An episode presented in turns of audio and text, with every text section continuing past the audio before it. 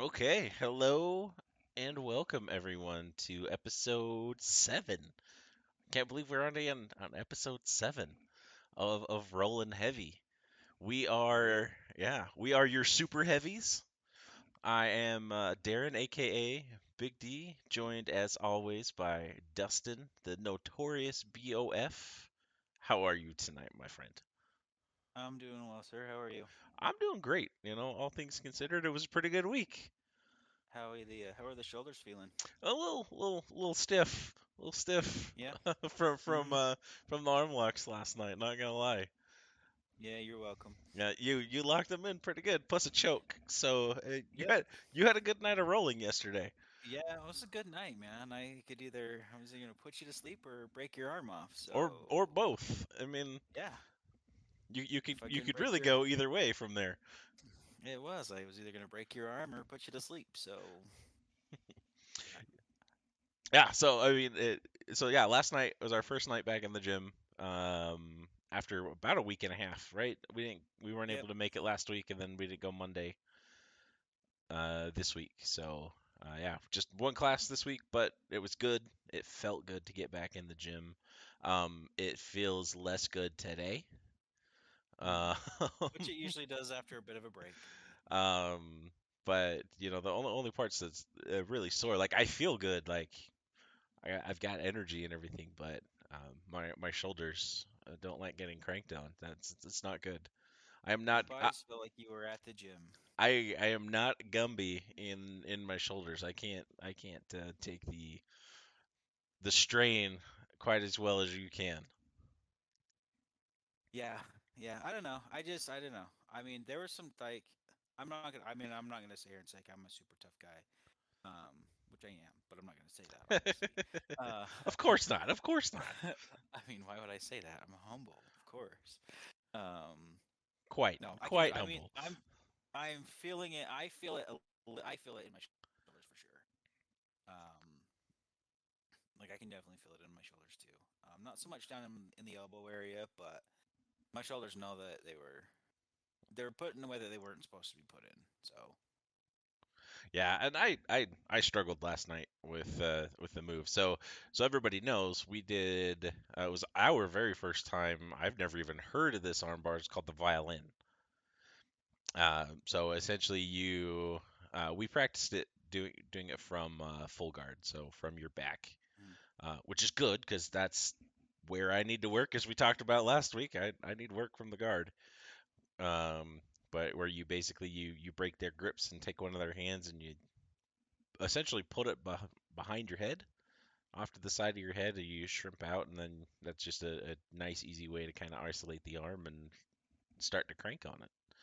Um, yeah, I've I've seen it and been called other things. So I can't remember the name right now. That's the first time I've heard it as a as the arm violin. I have I've, I've never heard of that before. I like the move looked very familiar from obviously being some of the YouTubes that I've watched. yeah, Uh, but the name wasn't different. I mean, I don't know if this is a if this is a gym name for it or if this is a I've never been called that. I mean, obviously there's a million different names for the same different move, but that was a, I've seen the move. I haven't heard of it been called that before, but now I actually have.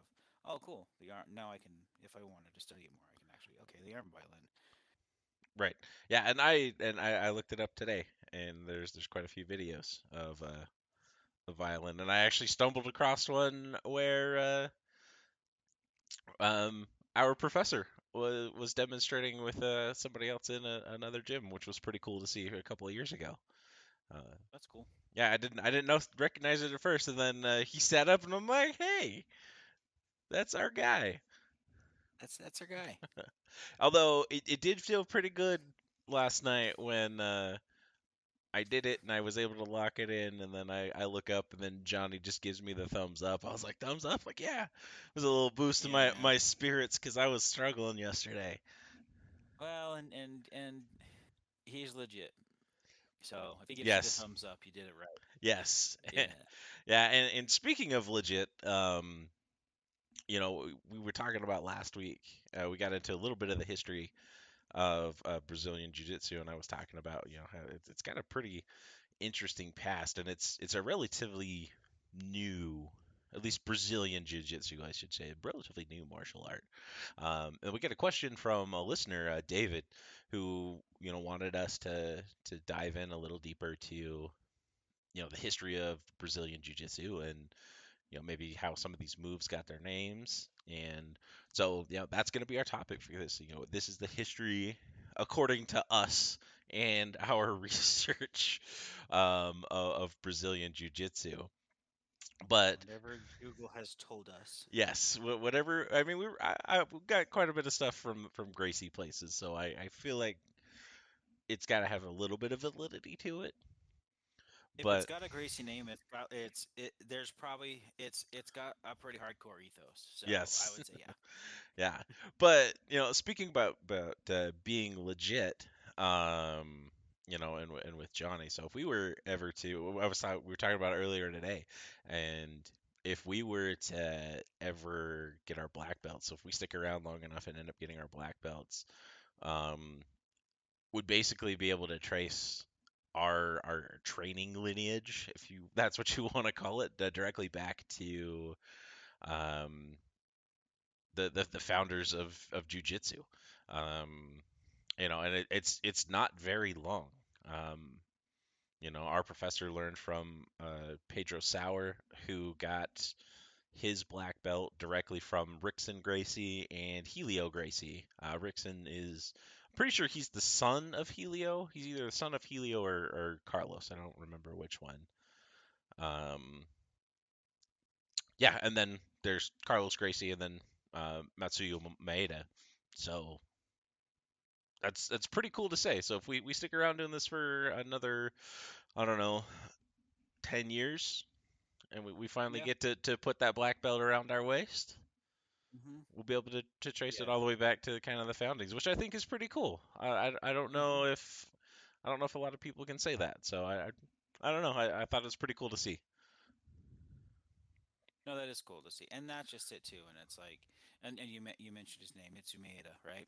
Like, and he's like, he is like, like Carlos and Helio turned it into what is Brazilian Jiu-Jitsu. Mat- uh, Maeda is more of a what like a a judokan, like a judo guy. Judoka. Yeah, so yeah, this is yeah, I, I it's a good point to just like jump right in. So yeah, Maeda was a Japanese, you know, judoka, uh, jujitsu practitioner.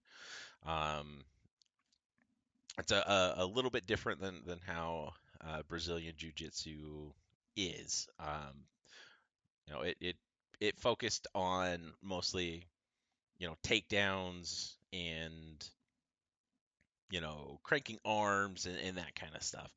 Um, something I learned while doing some research is it's it's pretty well believed that the that jujitsu was uh, an alternate form of fighting for samurai because it was an unarmed form of combat for samurai, and the the thought is uh, with it having one origin, I guess, in Japan, there are a couple of other uh, martial arts that have similar styles that started around, but uh, I think it's pretty readily accepted that uh, Brazilian Jiu-Jitsu and Maeda in this form came from, you know, Japan and has its history through Japan.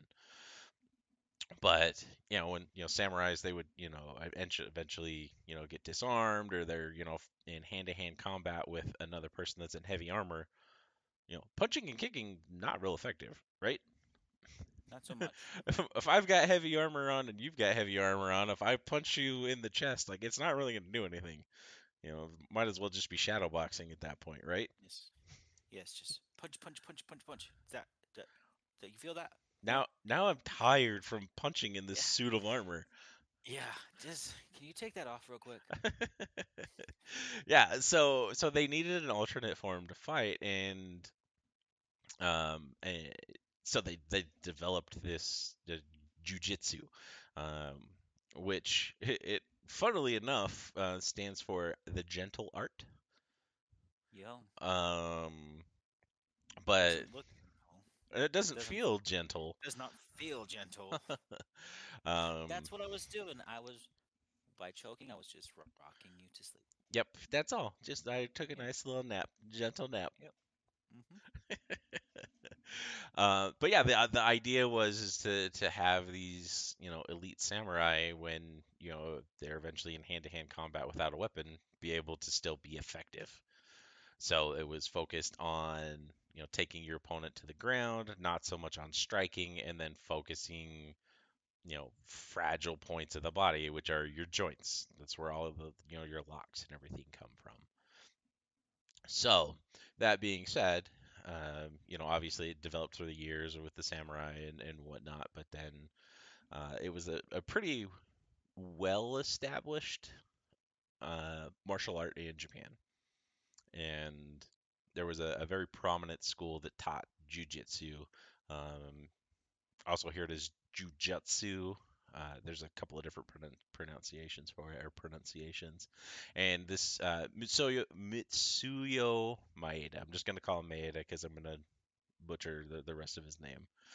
Maeda easier. Maeda, yes. Uh, I'm going to change what I call him here in a little bit, but we'll, we're, we're getting there. Um, Can't jump. Can't, jump the. Can't put the cart No. before the horse. no, no. Got to tell the story. so he was he was a prominent instructor uh, of jujitsu uh, in Japan at a at a very very high end academy.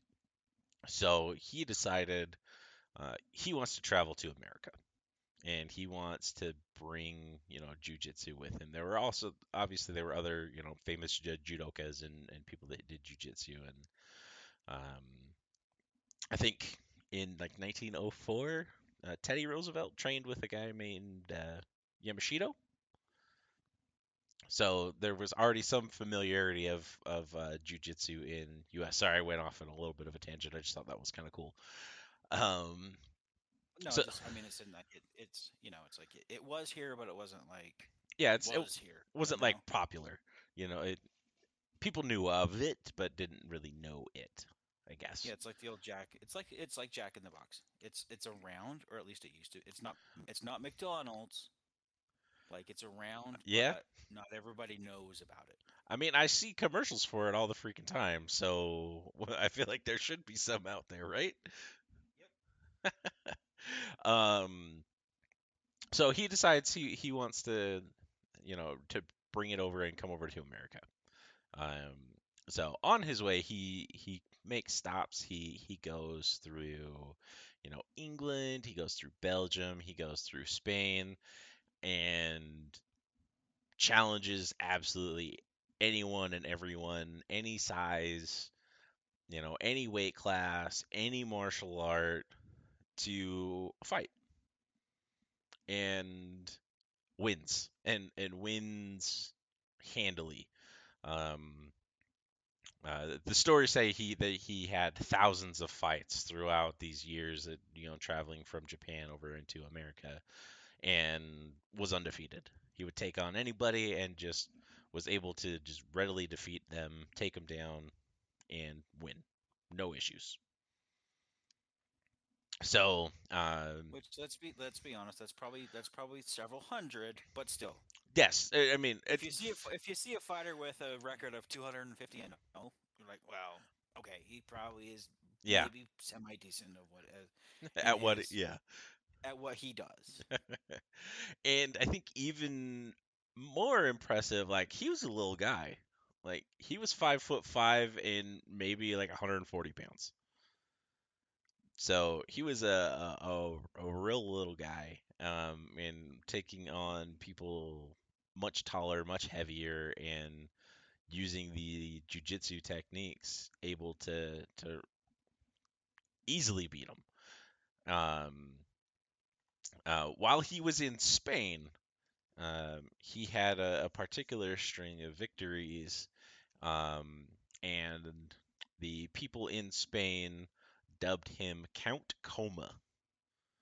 Um, I tried, I tried really hard to find why exactly he he was given that name, but um, there's no real no real evidence. Um, I can only guess is he put a lot of people to sleep. That's what I that's what I saw is he put he kept putting people to sleep in comas, right? and so you know you do that once, cool. You do that a hundred times, okay. And I Yeah, think, right. I think that, yeah, and Count Coma now I think is like a, kind of a standard jujitsu term, right? It's he got, and it's actually like a finish. It's like that's what they'll say. Oh, he got Count Coma. Like so, he got put to sleep. So that's like instead of like a pin, like I think judo uses a pin and stuff like that. Sometimes you just get Count Coma. Yeah. you just just take a little nappy. um. So yeah, so he he gets this nickname Count Coma. He eventually makes it to America. He he does fights here. He challenged a very famous boxer, but they never got back to him. The boxer never got back to him. Uh, so he never ended up actually uh, having a fight with this very famous boxer. Um, so the- he he works his way through America and then eventually finds his way to Brazil. Uh, while he's in Brazil, there was a, a very famous uh, capoeira fighter um, who was probably double his size, um, and uh, he challenged him to a fight. And this is this is one of the first times that the uh, jujitsu is being, I guess, showcased in Brazil. Um, and this uh, capoeira fighter, he lets him, you know, use a knife. He like he's so confident he lets him, you know, bring a weapon and everything. And even though he's double his size,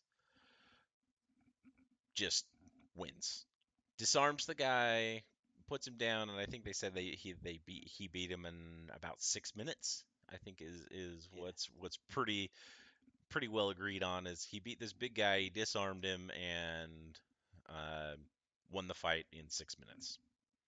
Which is pretty impressive for a, a five foot five guy, you know, 140 pounds, beating somebody double his size. Basically, yeah, fighting someone that's what I I he was like six one or six two and two hundred plus pounds. I mean, he was not a small. No, he, he was a very very large man. very large and quite a bit, you know, probably quite a bit stronger. Yeah, for sure.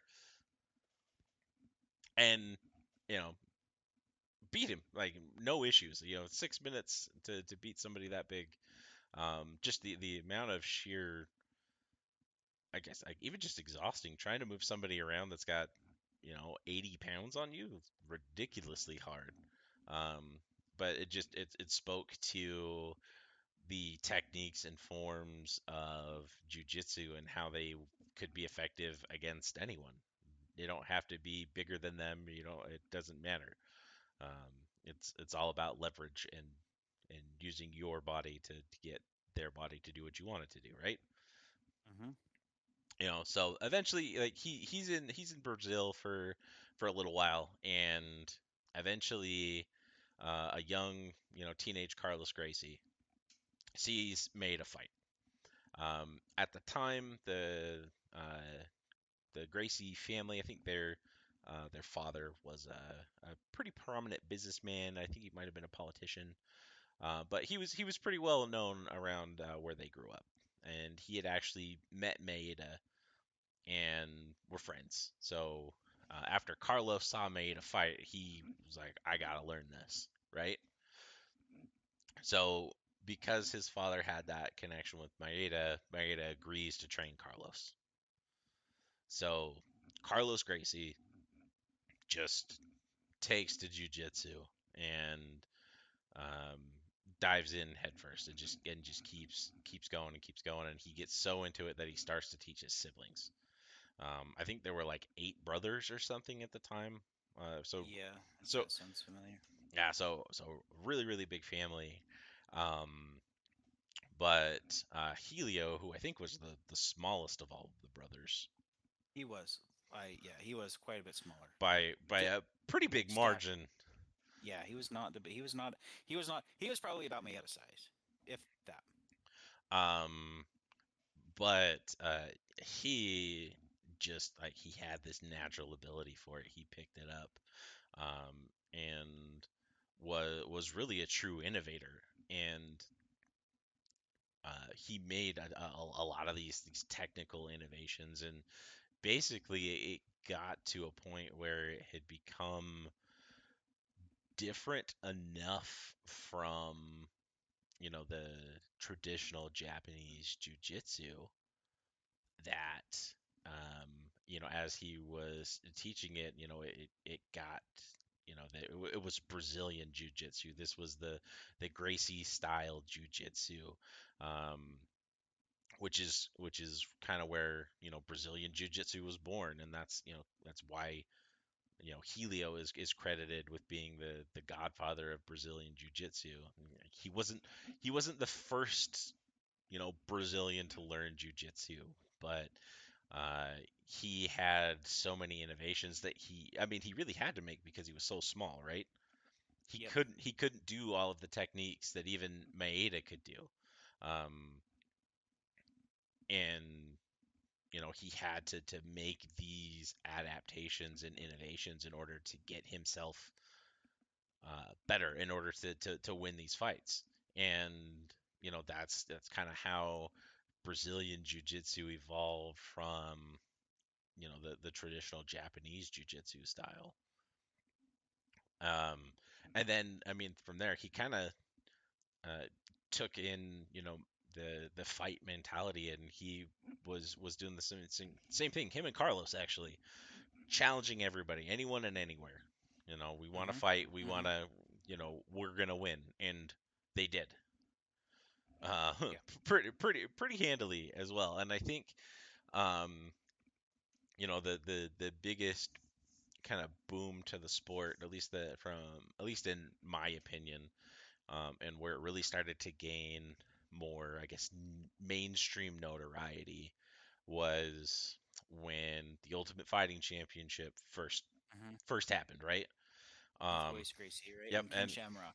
yeah, a- and if anybody's watched the first three Ultimate Fighters, um, or not Ultimate Fighters, Ultimate Fighting Championships, um, you see uh, uh, Royce Gracie just put on a clinic.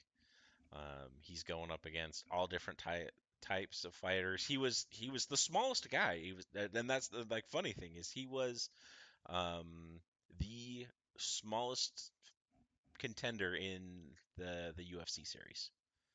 Oh, and you Uh, have to fi- and you have to look at it too. Back then, back when the UFC, UFC started, it was a tournament style. It wasn't broken down into weight classes and No. everything, kind of like it is.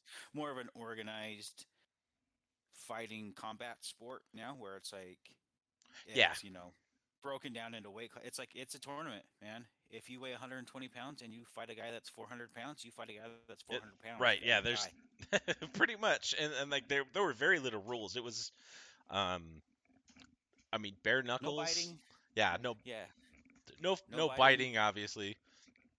no But fish hooking, yeah, but no you, eye gouging. you but could go bare knuckles if you wanted to go bare knuckles. You could rap if you wanted to rap. Um, but What, what, are, are you gonna give me some bars? Is, is that what I got going on? That's all I got. That's okay, all right, gotcha. Mhm. you know, and, and he was small. Like he was smaller than everybody else, which kind of was kind of a running theme for early jujitsu, is these were you know small guys able to dominate bigger and stronger opponents, right? Mhm. So, um, you know, the the videos are out there. I, I highly recommend go and go and watch you know UFC one, two, and three, and watch you know Royce Gracie work. And that's kind of, at least in my opinion, where it's kind of catapulted into a little more mainstream. And now, I mean, I I had no idea about it until I started watching you know UFC, you know, years ago Mhm. um, when I was like, okay, yeah, this is this is really cool, and I always liked the guys that were you know on the ground, but you know, you know, looking back through the the history of it, and there's there's a, a lot more. This is a, a pretty a pretty brief kind of history of jujitsu. Um, there's a there's a lot of interesting things that happened. I know you're gonna cover one of them um, with one of Helios fights.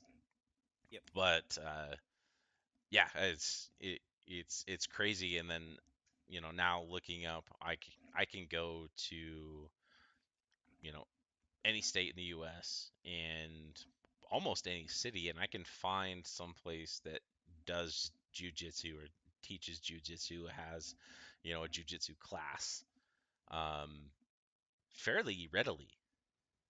right? And uh, you know, I, I gotta Sure. gotta credit that back to you know Carlos and Helio, you know, making it what it is, and then you know, kind of the the bigger boom with uh, Ultimate Fighting, and then you know Royce Gracie kind of bringing it to the mainstream because this Ultimate Fighting was something crazy. It's like, oh, it's not boxing, it's not wrestling. Like, what is this? It's It no, it's yes. This is basically this is basically it. Honestly, when I first saw it, I'm like, this is like the gladiators of ancient Rome. yeah, for real. Like it, it drew like enter, that. one. Actually, it was Thunderdome. Two men enter, Yeah, one leaves. That's, pretty much. what it was. Yeah, and But yeah, yeah, it was it was crazy. And you know the the funny thing about that first UFC is they didn't want to let Royce fight. Like his uh it was like who is this? Like and he does what now? And like they saw they they like his card and he was you know a smaller fighter and they just they didn't want to let him fight, but um, because it wasn't a, a big spectacle that it is now, like, it, they eventually settled on it, and because they, saw his his fight record as, as being you know, it was like 200 and 0 or something like that. yeah. No, Something, he had fought several hundred fights by that point in time. Yeah. yeah, something something ridiculous like that. And they're like, all right, well, if he's really 200 and 0, prove it. Yeah, and I think too, and kind of what I mentioned a couple weeks ago or a couple episodes ago, what Stephan Bonnar and Forrest Griffin did for the UFC. Yeah, I think Royce Gracie in the UFC did it, it did the same thing for jiu-jitsu. yeah, I I I, What, what Stephen agree with that for so sure. What, what what Stephan Bonnar and Forrest Griffin did for the UFC, obviously, like, hey man, you got to watch this thing. Right. You have to watch. And that obviously- brawl. And obviously, this is probably, gosh, that would have been what, maybe UFC 10 ish, maybe? I mean, it was still pretty new. Yes. Um, but it, you know, by that point in time, they had weight classes and it was more of a civilized fighting, you know, as, as civilized as you can get with a six ounce glove and Uh huh. choking and choking and punching, you know, but you know, I think what Royce Gracie did for jiu-jitsu entering the UFC because even still the people in the UFC were like we don't even what are you even talking about? Like what is this, you know? Okay, we have wrestlers. You're a, Yeah. so you're a grappler, right? Well, we have a wrestler. Are you a wrestler? We have shoot fighters. Are you a shoot fighter? What are you? Right. You know, and he's like, no, I, I'm a, I'm a jiu-jitsu practitioner. Practice. Yeah. Hey. Gracie Jiu Jitsu. don't get killed. And then I'm the he and he's the champion, right? Champion one and two, I believe. I think he did three too, or it might have. I think three. There's a little controversy with three and him I and Ken Shamrock. Three, him and Ken Sham. I don't know if they called it a draw. I think it ended up being a draw, but there's some controversy kind of back and forth there. Yeah, that's that's a controversial decision. Like, yeah, but you know, look at it, make your own decision.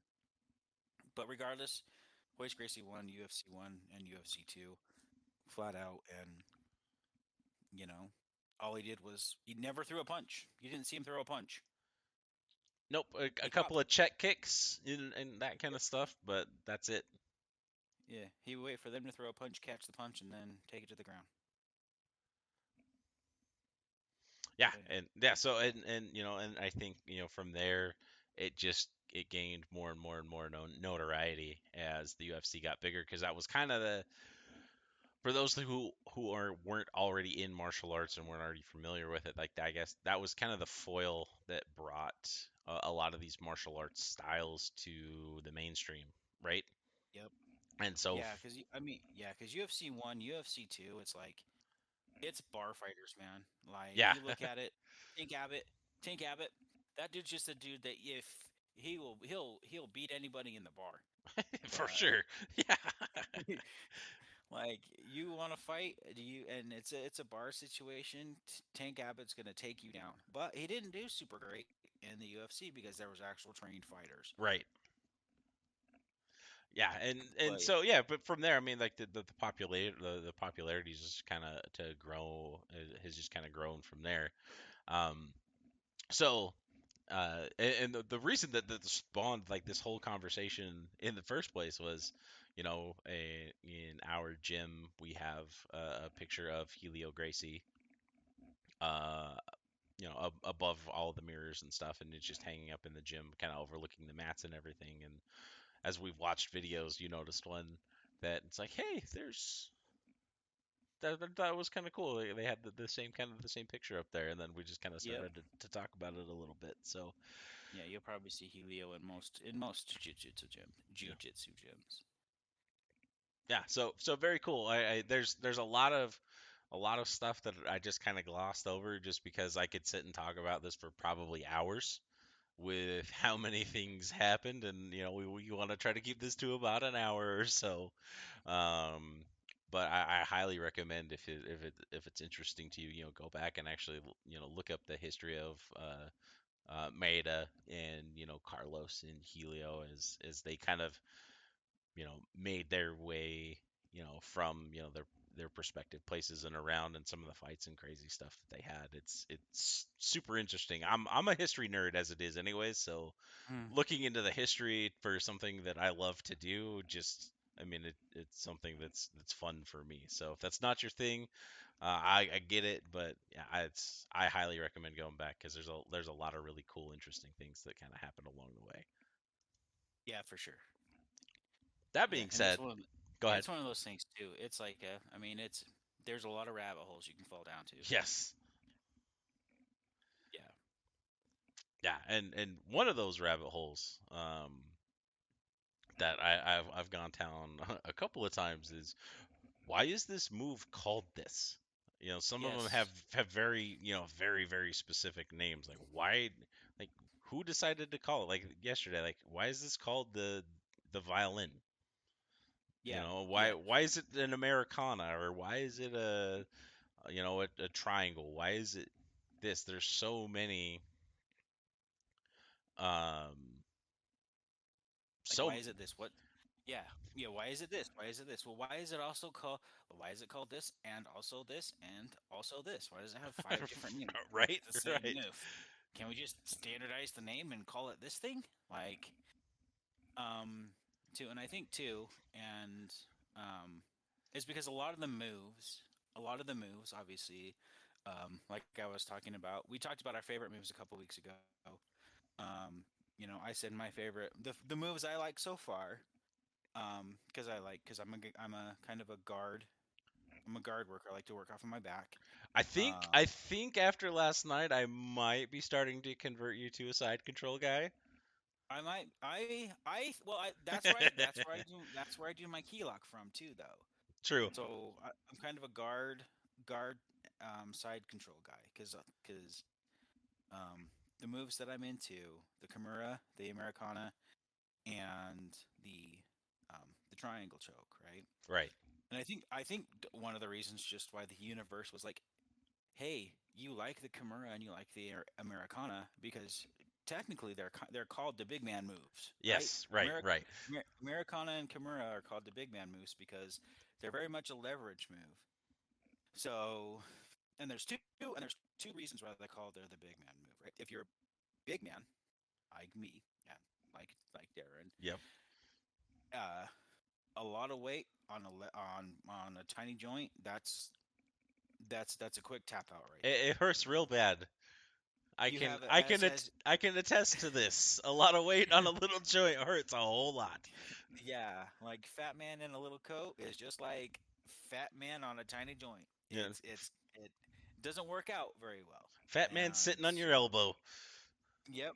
And so it's called the big man. And you don't have to honestly you don't have to get in this funky bending position to do it. You know, the Kimura you can easily break it in from the back. Right? It's either and you- Right. and you can describe it. You can disguise disguise the. Kimura. Disguise the Kimura like, oh, I'm just gonna go for a bump sweep. Nope, haha. Now you're in a Kimura. Good night. Or you know, um, It hurt so bad I fell asleep. Right. it hurt so bad I fell asleep. Pain put me to sleep. Good Mhm. night. Yep. So good night. Good night. Good night to your joint.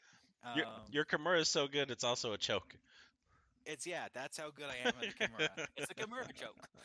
What do you do? I rank. I haven't you ever been put to sleep by someone ch- rank it on your shoulder? Duh. It happens all the time. Right. just just watch. You remember the Iron Claw, Iron Cheek, Yep. Iron Claw on the shoulder? Basically the same thing. You can pass out from pain, and that's what I do. If you don't tap or I don't hear you tap, you Right, right. sleep, and I'll be like, "Hey, he, I, I didn't feel a tap." So, um, but that's the reason I like kind of like those two moves. Um, just because you know they are the big man moves, and like I was gonna say, big man move because you don't have to be crazy flexible to do it. Right. You can really get it from. You can get them both from kind of a lot of different positions. Um, you can even you can get the key lock from um, from guard as well or half guard. Um, I'm not good enough to get it from there yet, so that's why I like the side control to do it. That's kind of the one way that I know how to do it right now. Yep. Um, but with it being a good move for a bigger practitioner, it's also good for a smaller practitioner. Maeda, Helio, obviously two great examples, because they can use that move on a larger opponent because it's all about leverage. So Yep. they they don't have to be super strong to to lock in a key lock or a Kimura on a bigger opponent because it's just all about leverage, just getting your body in the right spot. And even if they only have 120 of their 140 pound frame, they're only putting maybe 20 pounds on a joint. That's that your shoulder joint's not made to just hold 20 pounds and get cranked at the same time. Right. So Yeah. so it's kind of like a so it's kind of like a double-edged sword. Yeah. You know, it's good for big men. It's also to use great against bigger opponents. So, um, but and with that, um, so the Kimura lock has obviously been obviously the Kimura, and the Americana, very similar moves. However, the Kimura has been around for quite a bit longer than the Americana. Americana kind of started getting popularity, um, like in the early '60s, like as it was moving through um, Brazil by like the the judo practitioners and the professional wrestlers. Yep. They would use it in their like in their matches and stuff like that. And it was like, oh hey, what's that?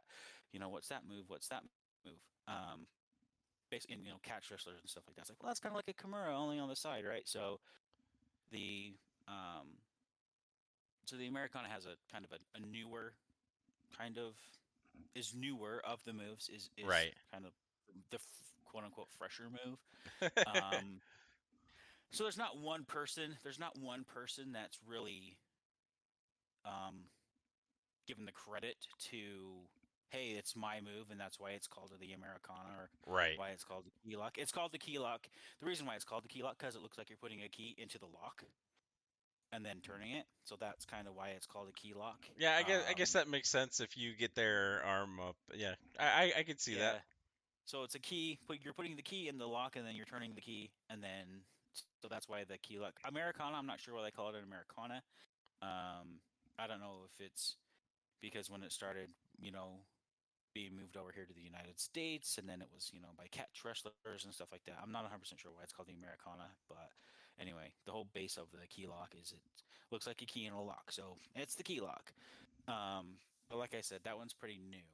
Um, the Kimura, on the other hand, has been around for quite a bit of time. Yeah. Um, if you go to the old, what is it, the old German shoot um, fighting manuals from like 1520s, there's a version of the Kimura in there.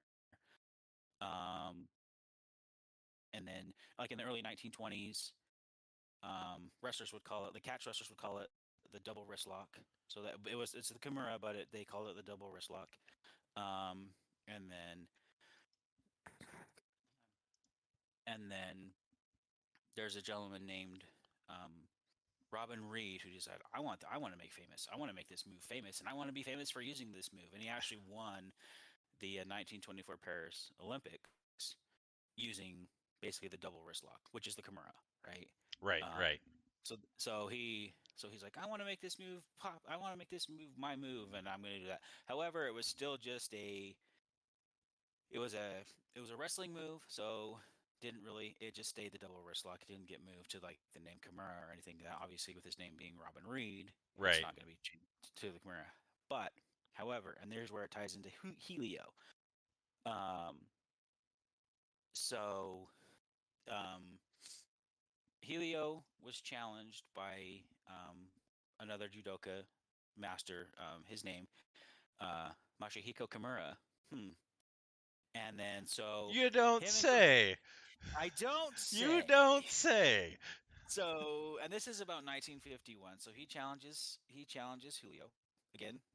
Um, uh, Kimura quite a bit bigger, quite a bit bigger than Helio. Um, but one of the things in the gym, and one of the things that is is the kind of the Pedro Sauer kind of this is kind of the the kind of the creed of a black belt is indomitable spirit, right? Right. Right. And so in this fight with uh, with Masahiko Kimura and Helio, um, they go, they do their rolling, and Kimura gets Helio in the Kimura, and he doesn't tap. He never taps. He never taps. Never taps. Ends up ends up breaking his arm, and they separate. They come back, and Helio's like, "Oh, I'm fine. I'm fine. I'm fine." You, know, they do. like- I think they were doing they doing six minute rounds at this time. Round two, they go in. They start fighting again. Roll around, roll around, roll around. Masha, uh, Masahiko gets Helio in the arm lock or the Kimura, Kimura again, and breaks his other arm. At that point, Carlos is like, "Nope, let's throw in the towel. I am not. Uh, this is not. no. it's over, man. It's over, man. And so that's the indomitable spirit of Helio. Not he's like, I will not tap out. I will not tap. I will not tap. And mind you, this is in Brazil. This is a- yes. this, this It's- is an outside compa- outside competitor in Brazil, and about two hundred thousand spectators watching this fight. And Yeah, the the biggest fight in jiu-jitsu history at that point and Yep. was the only championship fight to ever be held outside of Japan. So it was this was massive at the time. Yes. Yeah. And so he's like, I'm not I will not I will not tap and he was like Fine, break my arms. And they did. Broke his arms. Yeah. So they throw in the towel. But still and that's kinda and there you go. And then and that's kind of another thing, you know, of one of the things why Helio is the grandfather of jiu-jitsu. It's like I mean did he he lost, but did he lose? I mean you yeah. Well, and opened up it opened up everything from there, right? Mhm. Well, and the the the crazy thing about that is Kimura was a lot bigger than him. a lot bigger. A You can, lo- you can find that fight. You can find that fight on YouTube, and you can see. You can I mean, see the size difference. He's big. That's a that's a that's a thick fella. Yeah. that is a big dude. Well, and Like, Yeah, and and even going into that fight, because you know Helio was Helio was winning all of these fights, and then he challenged Kimura, right? And initially Kimura is like, "No, I, I don't want to fight you. Like, you you can't even beat one of my crew." So he he sends out his number two, who just happened to also be like the number two, you know, jujitsu guy in the world. Mhm. Um, and Helio beats him. Uh, I, I think he submitted him in like six minutes. And at that point, Kimura's like, "All right, well, I have to now." You yeah, know, and my that's number two. You beat my number two. Okay, fine. but yeah, and yeah, it- it- it's just crazy. Like if you if you actually go and, and look at the video, uh, the the size difference, and I've seen like they they've played up the size difference a little bit, but uh, there's like no, he had 80 pounds on him, and I see the two of them next to each other. I'm like, I could totally see 80 pounds between those two. Oh, for sure. Yeah, Yeah, It, it, it- it was crazy. I mean, height wise, maybe. I mean, maybe an inch or two, but just weight, and not, and not, and and when we say weight difference, like He wasn't fat Kimura- by any means. Kimura was not a chubby fella. No. Kimura wasn't. Kimura didn't have a a gravy boat. Like he was, he was an in shape, thick dude. Yes. Like, he had like a he, he had a bodybuilder. He he had a Bodybuilder body. lifter. Yeah. well, a power lifter build, right? Like he wasn't super cut, but you could tell the dude was pretty rock solid. Yes. Yeah. Yeah, And it- if you, I mean, and you put that move on anybody with, and if you and you have any a little bit of strength, it's, and that's why, and that's why we we say we, that's one of the things is what's it being a good training partner Yeah. taking it slow, and especially when you're doing a move like the Kimura, Yes. You're putting it's you you can you put so much pressure on a joint so fast that if you just go to be the spazzy white belt and you just know that you have it and then you're like crank it on, dude. Now you're now you're training- hurting somebody. Your training partner's out of training for probably two or three months because they got to go get they have to go get their shoulder they gotta reattached. yeah, the their rotator cuff is just gone. Yeah, and who knows if they come back? You know, rotator cuffs are career enders. You know. Yeah. So yeah, I, I I can see that's yeah. I've having been in a Kimura or two, it hurts a lot. A, a lot of a lot of leverage on a very small point. Um, and it's real easy to put more leverage on it. Mm-hmm. And it's a good move too, and I like it. It's just a good move. It's it's one of the easier moves to kind of get the get the tech get the Yeah. the basic movement of. Obviously, there's like tiny little details you need to work out, you know. Um, and it's a good transition move, you know. Yeah, well, you can set it up from everywhere. Like there, you, there's literally a Kimura set up from every single position. Yeah, you set up a Kimura, set up a Kimura, set up a Kimura. Oh well, and then go. You know what? Okay, well I don't have that. Well, okay, well go for the straight arm bar. You know, or Yeah. go for a traditional arm bar. Do something. If you can't get, if you can't get, if you can't get the Kimura based off the way they move, because now they're defending. Well, you know, but that's leaving me the arm. Well, that's well. Now I have a triangle actually, so I'm going to do the triangle. Yeah, well, and the thing is, is if you can get into a Kimura position where you've actually got their hind their arm behind their back, it's almost impossible to get out of. Yeah, like there's no way. Like when we had one of the professors the other week, the, when we were learning kind of the Kimura, or you know, a different way to get into the Kimura. Um, I mean, and, he, and he, you know, he's quite a bit smaller than I. I, you know, Yeah. he's probably what I would say maybe 100, one, mm, maybe 160, if that. I'd say probably 160 pounds. You know, Mm-hmm. um, but when he got in the position and he's on me, I mean, I, I, I mean, I'm sure there's ways to try to move out of it, but once it's locked in, it's locked. There's no place I could go. Yeah, you're you're And just I- you're thoroughly controlled at that point. I can't go forward because if I go forward, my You're arm just- is going back farther. you're just gonna pull your arm out of the socket. I, so I can't, I can't roll forward. If I roll back, he's blocking me from rolling. There's no place that I can go. No. Yeah, like once you get Yeah. there, you're you're pretty much done. Just get ready to tap. You just hope that they don't have it the way they, they need to and they can't crank on you, so just go. yeah, they can, hopefully it's not on as good, and you can just you can survive long enough for them to make a mistake or get tired and try to let it go. Yep. Yeah. Yeah. But to, and one of the other, and the other move that I wanted to talk about was which was the first one I put on actual good choke I put on you yesterday, you did. the triangle. And it wasn't the even a full triangle. triangle, but you choked the hell out of me.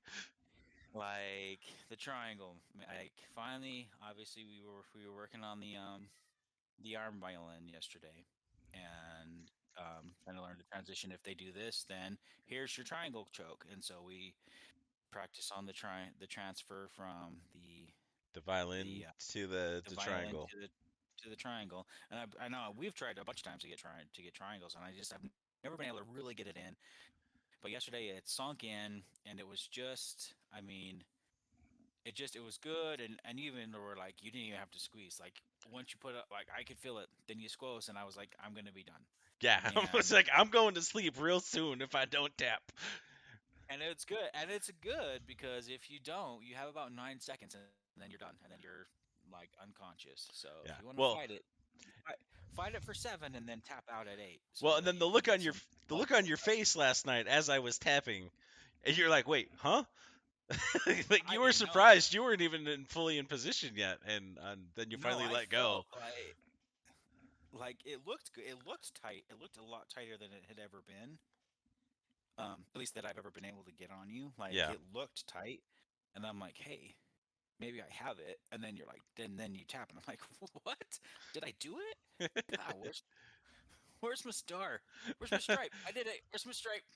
Yep, I'll give you the thumbs up. I give you the thumbs up for what it's worth. You get my thumbs up. Hey, you know what? And you got a thumb. You got a thumbs up from Johnny. That's basically me getting a thumbs up from Johnny. I'm gonna take it. Hey, hey, I got my gold star. I feel good. Yeah, yeah. So I'll take it. Um, but just to kind of break down a little bit of the history of that of the triangle. Obviously, it's a triangle choke because as you put your legs across the um, the shoulders of your opponent, it forms a triangle, right? Right. Legs kind of go out at an angle, and then they meet at the kind of at a um, at a point behind their head where they're kind of horizontal. So your that space looks like a triangle, i.e., triangle choke. Yep. Um, you know, and this one, this one, not not a ton. Again, still kind of definitely not around as long as the Kimura, not 500 years old. Um, but we got about maybe about 100 years old. Um, again, usually uh, originally a judo move, um, a judo move, um, and I'm gonna butcher. They called it a senkaku hime. Um, that's what they call it in June in judo. So that that sounds dirty. It is dirty. Welcome to Rolling Heavy After Dark. Ooh. Press one. Later.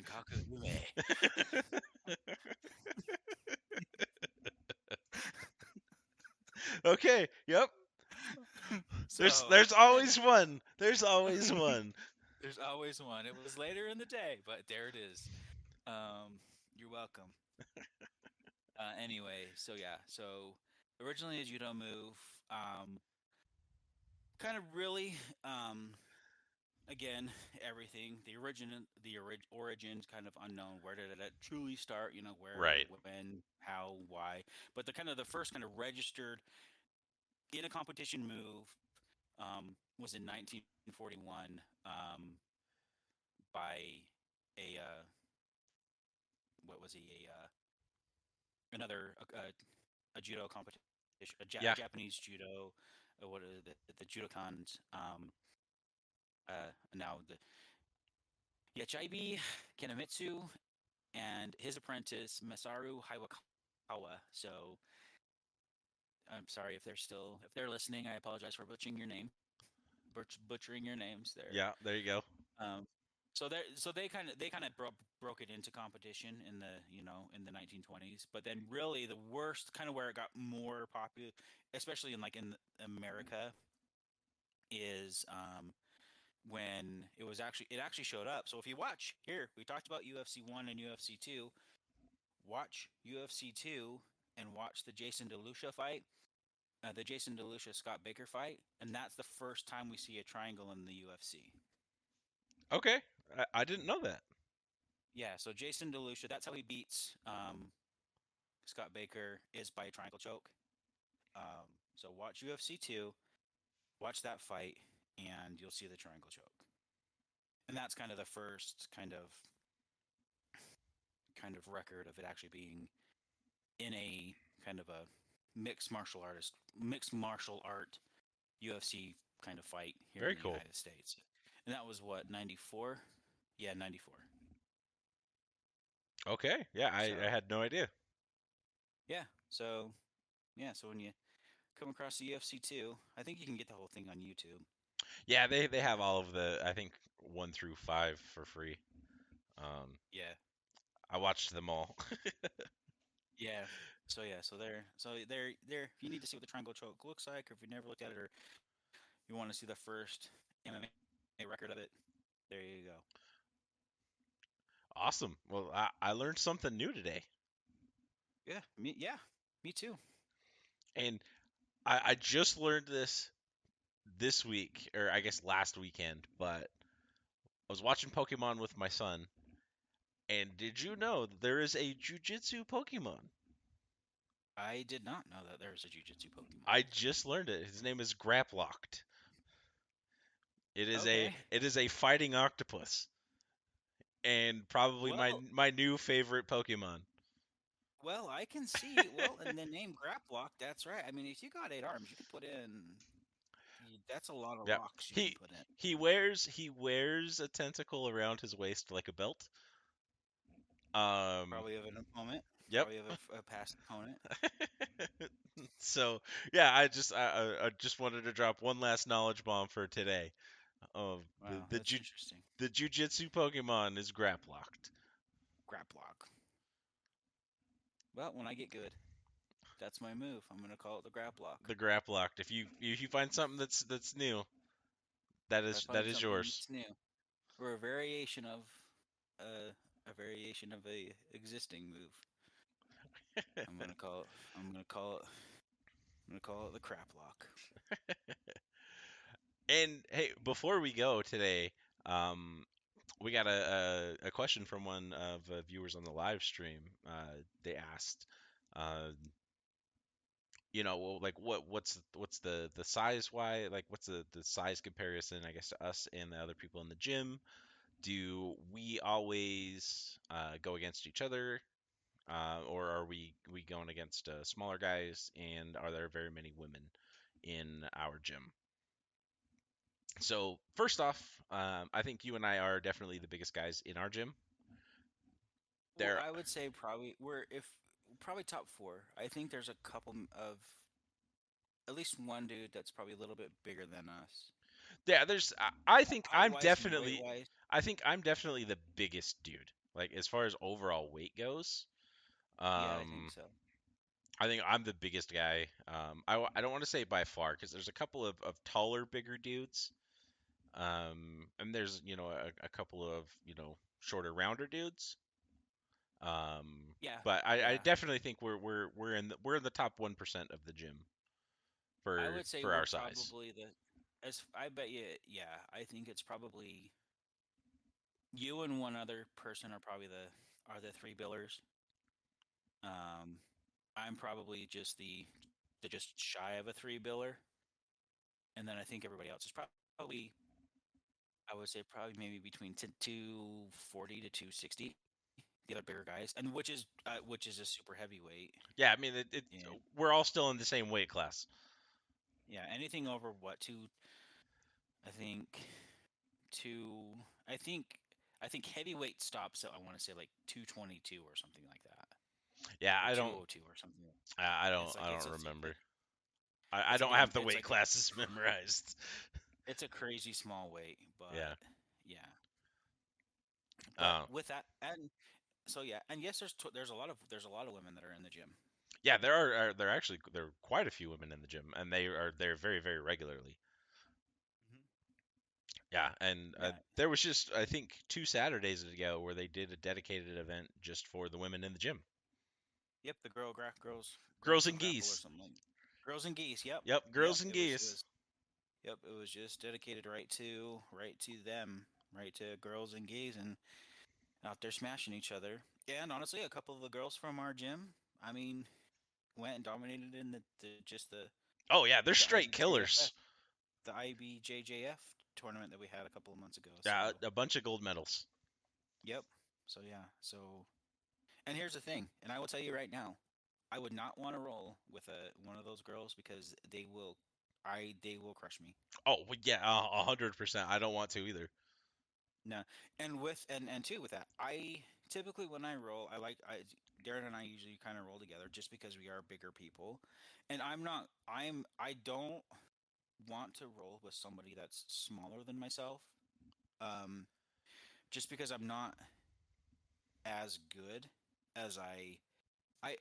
I worry honestly. I worry about hurting somebody that's smaller than me. Not because I feel that I'm better than them, just because I'm not good enough to not hurt them. Do you know what I mean? Yeah, I, yeah, I know exactly what you mean.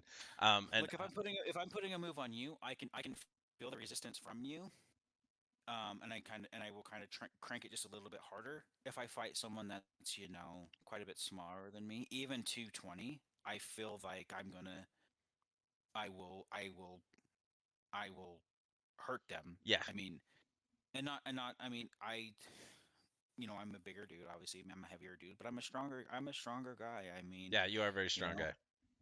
in my you know i've i've been i in when i was a smaller when i was smaller i you know 200 and something pounds i bench i could bench 400 pounds i could almost bench press double my weight so i worry about cranking on a cranking on a joint you know I, I i'd be okay to choke somebody i mean because you know they're gonna i can see them tap and i can do that and i can feel them but sometimes like you know like especially like in that that um arm violin that we did yesterday, like sometimes your other arm is either trapped between your body and the other person's body, or way out that you can't see hear them you can't see them tap and maybe Yep. you don't hear them so i would just be worried to roll with a smaller opponent until i get a little bit more experience under my belt Yeah, and well, feel and we haven't like rolled a whole lot too.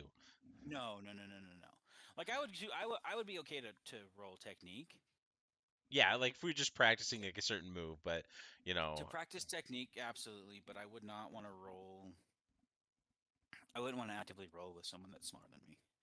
Yeah, I was unless we agreed to start in a unless we agreed to start in a position yeah, yeah, and I full guard or something like that and I've I've rolled with a couple of the guys at the gym.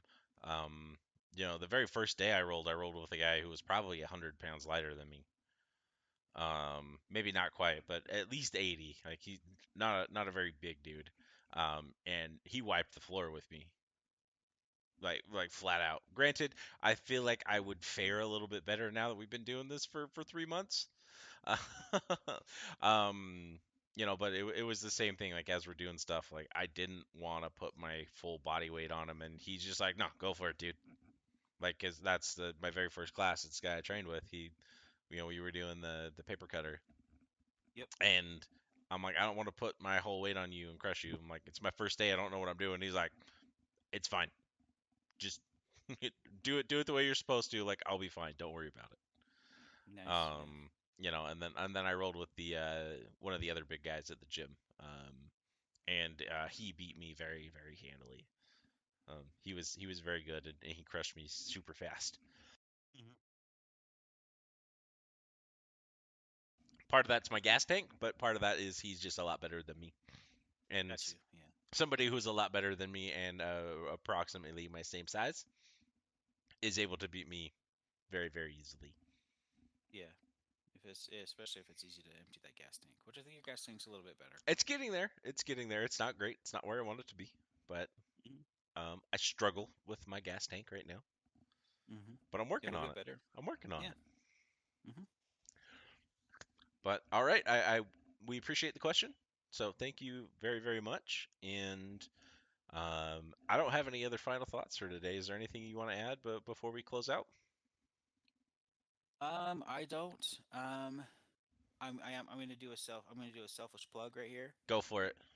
Um, so if you guys are interested for you know, you know presents for family members, or if you want an awesome rolling heavy um wood burning logo, They're they are Um, they're they're sweet. I'm gonna upload it as the. Uh, uh, I gotta take a picture of it, but I'm gonna upload it as the uh, um, episode. I guess uh, thumbnail. got you. Um, so go check me out. Um, I think we, we can probably put a link in maybe I don't know comments or something. Yeah, I'll put it in all the Um, descriptions for you. Yeah, put it in the descriptions or just go to Etsy. Check me out at uh, Pyro Studio, Pyro Portrait Studio. Um, you'll see what I you, you see what I do. I do I do custom wood burnings. I got some stock items in there if you want a stock item. I just did a I just did a wicked cool um, Frankenstein because it's that uh, That it's time of year. time of year. So, um, but go check us out. Check me out. Um, I'd appreciate it. Just uh, look at it. You know, if you don't want to purchase it, but you think it's cool, tell your friends, tell your family. I'd appreciate any, you know, any any comments. You know, I they're welcome. So yep. And if you use coupon code Rollin, you get 10% off. tw- yeah, ten percent off. Ten percent off the sales price. So There you go. Can't say we never gave you anything besides a laugh. there you go. Yep, less than ten percent. I like it. I like it.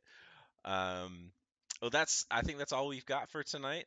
Uh, thanks everyone for uh, for participating in the stream. We appreciate the questions. Uh, thanks Dave for the awesome topic this week. Uh, it was really fun to dive into the history a little bit more. And uh, thanks to everyone that has you know continued to to listen to us. We we very much appreciate your support. If you have questions, if you have topic suggestions, if you have word of the week suggestions, uh, please send them over to us at rollinheavybjj at gmail.com, and we will catch you all next time.